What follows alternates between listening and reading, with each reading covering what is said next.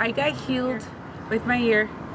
Um, I had I had pain for like past two three years, and go to the doctors. Nothing, nothing was working. Nothing, nothing until House of Glory here. I was I got prayer, and while I was in worship, I started feeling heat in my ear, and then so after prayer and coming back to my seat, my pain's been gone since then, and it hasn't came back.